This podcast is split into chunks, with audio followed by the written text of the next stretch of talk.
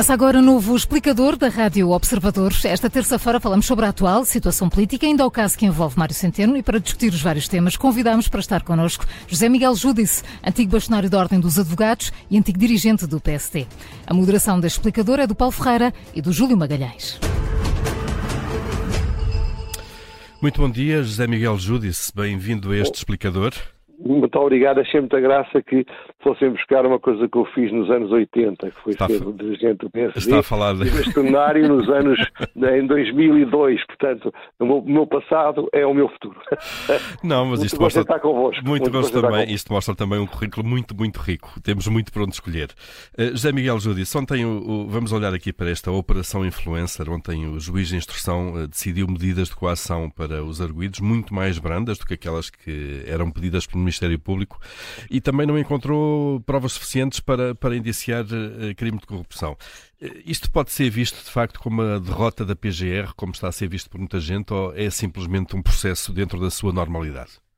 Bom, eu acho que é perfeitamente compreensível que, do ponto de vista jornalístico, isto seja analisado como se fosse um jogo de futebol. Portanto, não tem nada de censurável, é mesmo muito, muito natural.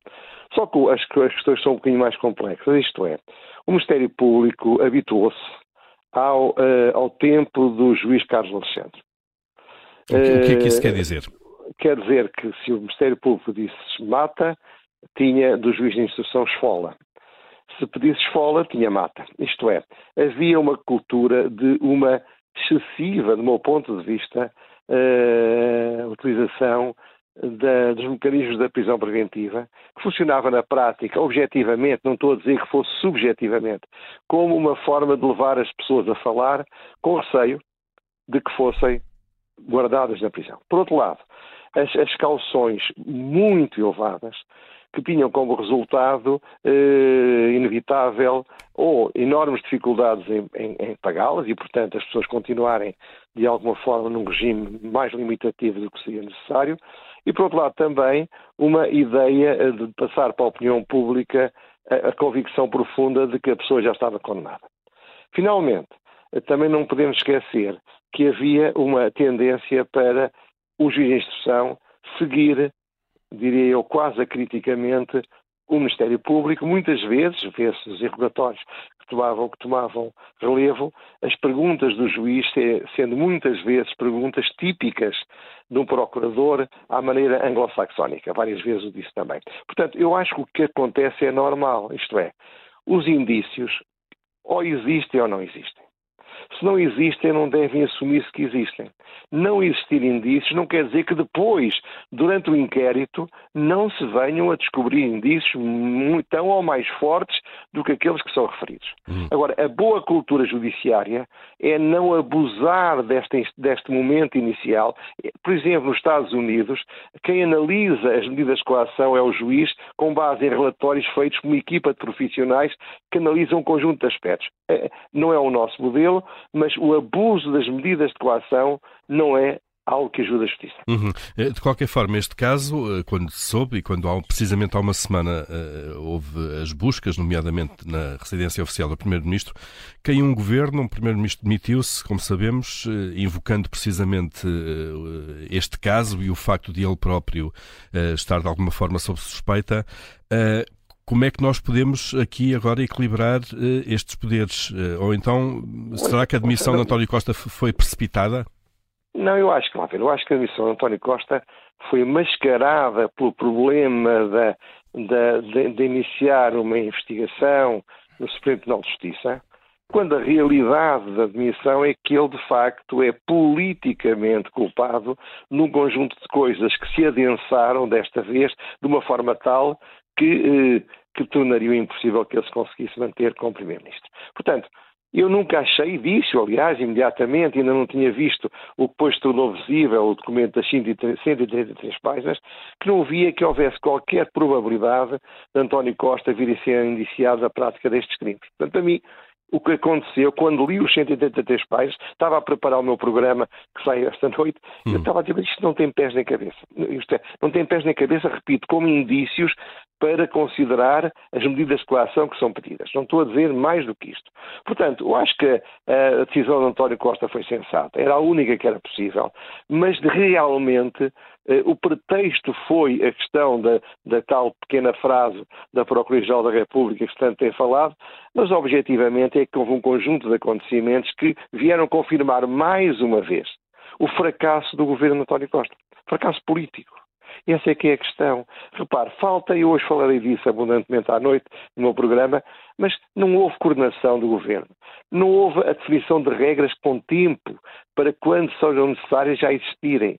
Não foram criados instrumentos para arbitrar as contradições perfeitamente legítimas e naturais entre departamentos governamentais. Eu não me esqueço, talvez há 40 anos, numa altura em que eu ainda fazia trabalho que se chama de corporate, portanto, de assuntos de investimentos e tal, havia um grande projeto de gás natural, pois não foi para a frente, pouco importa, mas perdeu-se talvez 1 ou 2 anos, porque dentro do Ministério da Indústria, uma direção-geral dizia assim: o gás natural deve ser armazenado numas cavernas, julgo que ali na zona de Alcobaça ou de Fátima, portanto, adaptadas para guardar gás natural.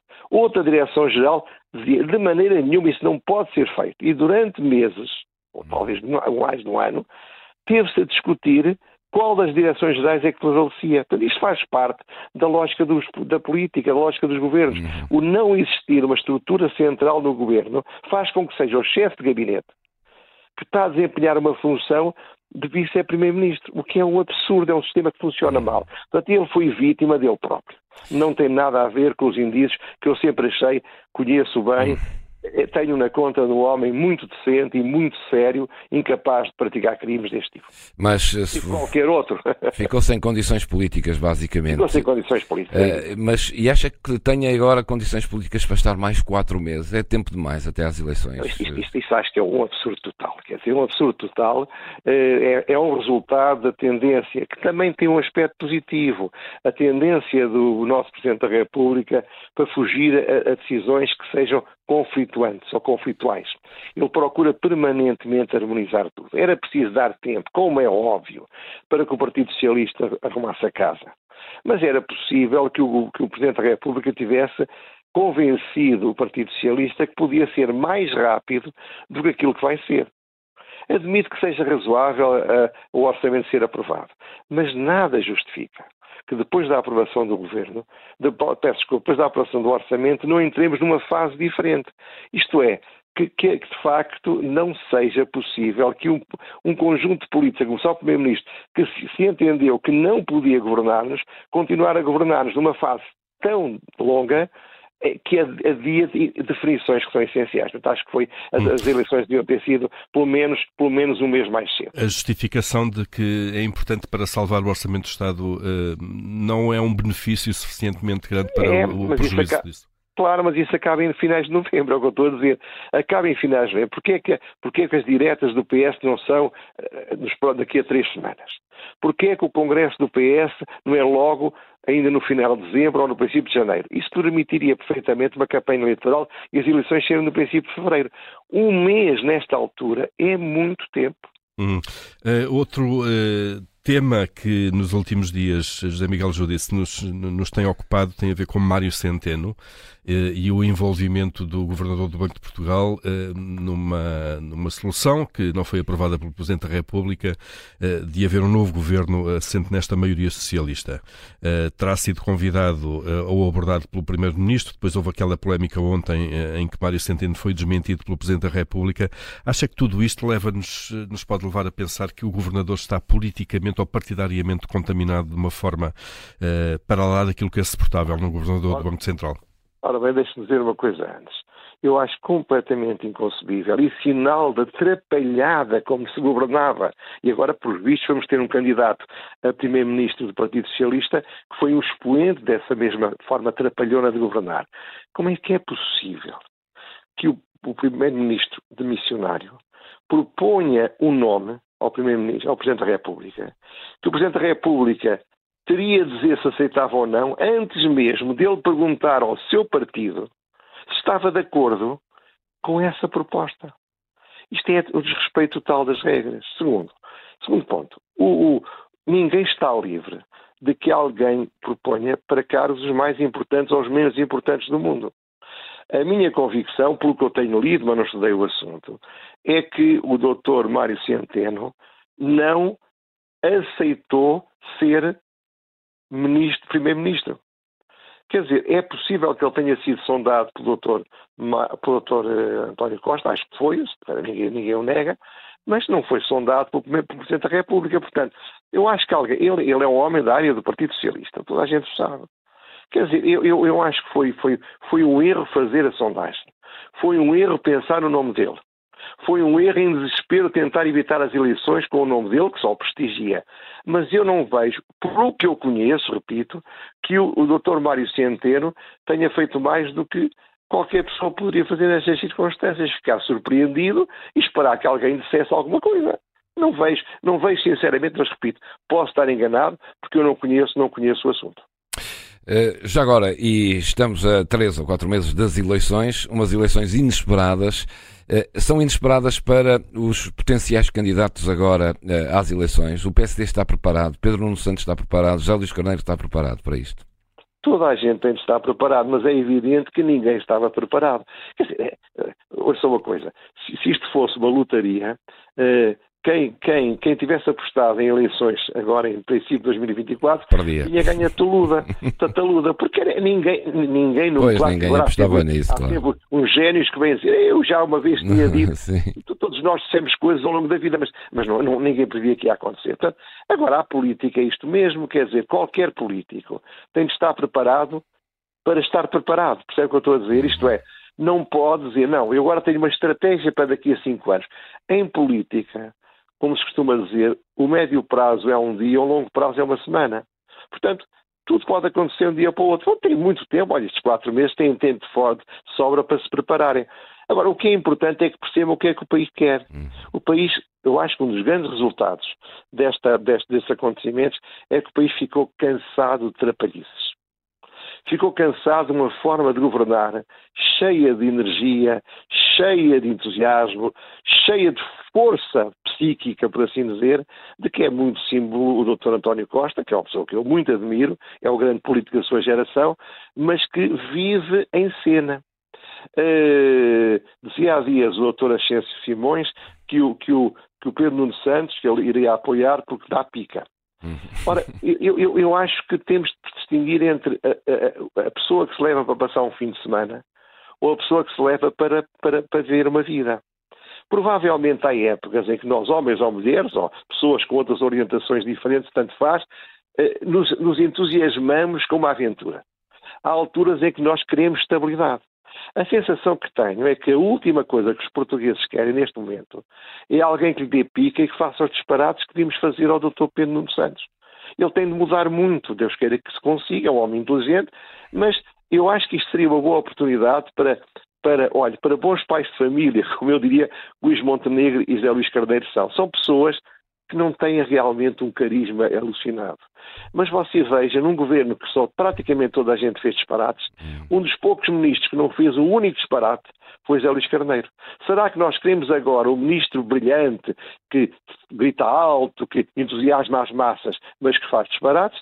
Ou um primeiro-ministro que seja mais sereno, mais profissional, mais organizado, mais eficiente, mas talvez menos adequado para ir passar uma noite a um hotel romântico?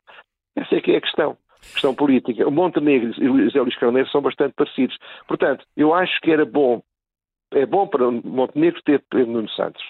Eu acho que era bom para o país ter 2 candidatos bastante parecidos, mas que me parece que são reliable. São credíveis, não nos vão dar grandes maçadas. Eu acho que os portugueses agora o que querem é que os deixem sossegados a trabalhar e que não estejam a criar dramas todos os dias. Os jornais, as televisões, os comentadores, com certeza. Eu estava agora a ler uma crítica a um livro de um grande comentador de política internacional e ele dedicava ao livro, dizia, era assim, era um livro em inglês, não vou dizer em português, dedica este livro a todos os autocratas do mundo. Têm-me dado muitos motivos para escrever. Ora bem, para mim, para si, para as televisões, para as rádios, para os jornais. Ai, estas trapalhices, estas coisas todas, são coisas maravilhosas. É um doce, exatamente, mas será que os portugueses lá em casa é isto que querem? Claro. Querem, com certeza, agarram-se às televisões. Na terça-feira passada, eu tive o acaso de isto acontecer no dia do meu programa, eu dupliquei a audiência. Ótimo, é maravilhoso, mas não seria melhor para o país que a minha audiência não tivesse duplicado? Claro. Fica a pergunta. Já agora, só para terminar, José Miguel Judice não vai passar uma vida com Pedro Nuno Santos, mas vai passar hoje 2 horas ao almoço numa tertúlia liberal com ele, ao que sabemos. Ora bem, o senhor sabe mais do que eu. E não sabem bem, isto é, então... realmente, há um grupo de pessoas que, bons e, eu diria, não, nem todos velhos, mas alguns de nós reformados, não é o meu caso, mas estou quase, que nos juntamos uma vez por mês ou 2 em 2 meses, sim. Quem pode vai, quem não pode não vai, e volta, convidamos alguém para vir almoçar connosco. Aqui há tempos foi convidado o Ministro das Finanças, eu por acaso não pude ir, até sou amigo dele, portanto teria muito gosto em ir. É verdade, não sou eu que revelei, já um jornalista me telefonou, é verdade que vai haver, não sou organizador disso, que era previsto haver hoje um almoço que eu acharia muito interessante com o Pedro Nuno Santos. Mas por razões compreensíveis foi adiado. Portanto, escusam de andar aí a comer os restaurantes. Escusam de andar a comer os restaurantes para ver se encontram o almoço. Mas eu acho que é muito importante que as pessoas falem todas umas com as outras. Mas já agora, se houver esse almoço, foi adiado, o que é que ia dar um conselho a Pedro Nuno Santos para ser mais moderado ou queria-lhe fazer, tinha alguma pergunta concreta para lhe fazer? Não, eu conheço o Pedro Nuno Santos, não sou amigo, nem próximo, mas é uma pessoa muito divertida para almoçar. Eu vou-me divertir imenso a almoçar com ele, não tenho dúvidas nenhumas. E divertir não é falta de respeito. É uma pessoa... Eu, quando a essa altura havia uma candidatura entre Manuel Alegre e Cavaco Silva, eu disse publicamente que preferia 100 vezes mais almoçar com Manuel Alegre, mas também 100 vezes mais que o Presidente da República fosse Cavaco Silva. E é nisto que estamos, não é? Portanto, e também está com esse sentimento em relação ao Pedro Nuno Santos e à governação do país? Claramente, repare, não é possível. Ele ontem, extraordinariamente, disse, não, eu achava que não se podia demorar mais tempo a aprovar o aeroporto. Portanto, publica um despacho dele, assinado por secretário de Estado dele, a decidir o que ia acontecer, sem ter avisado o Primeiro-Ministro de que isso ia acontecer. Quer dizer, isto percebe que isto é nesta cultura que aparecem os problemas que agora estamos a viver e que atingiram o António Costa. Quer dizer, a lógica desta energia juvenil, eu também já tive 40 anos, essa lógica dessa energia juvenil tem coisas maravilhosas, mas talvez fosse mais adequada para outras atividades que não para tentar governar um país. É o que eu acho, sinceramente. Tem nada a ver com questões ideológicas, poderia discordar e discordo de Pedro Nuno Santos em termos ideológicos, acho que ele não está maduro para governar Portugal. Muito bem. José Miguel Judice, muito obrigado pela disponibilidade para estar neste explicador esta manhã. Bom dia, boa semana. Obrigado. Muito obrigado.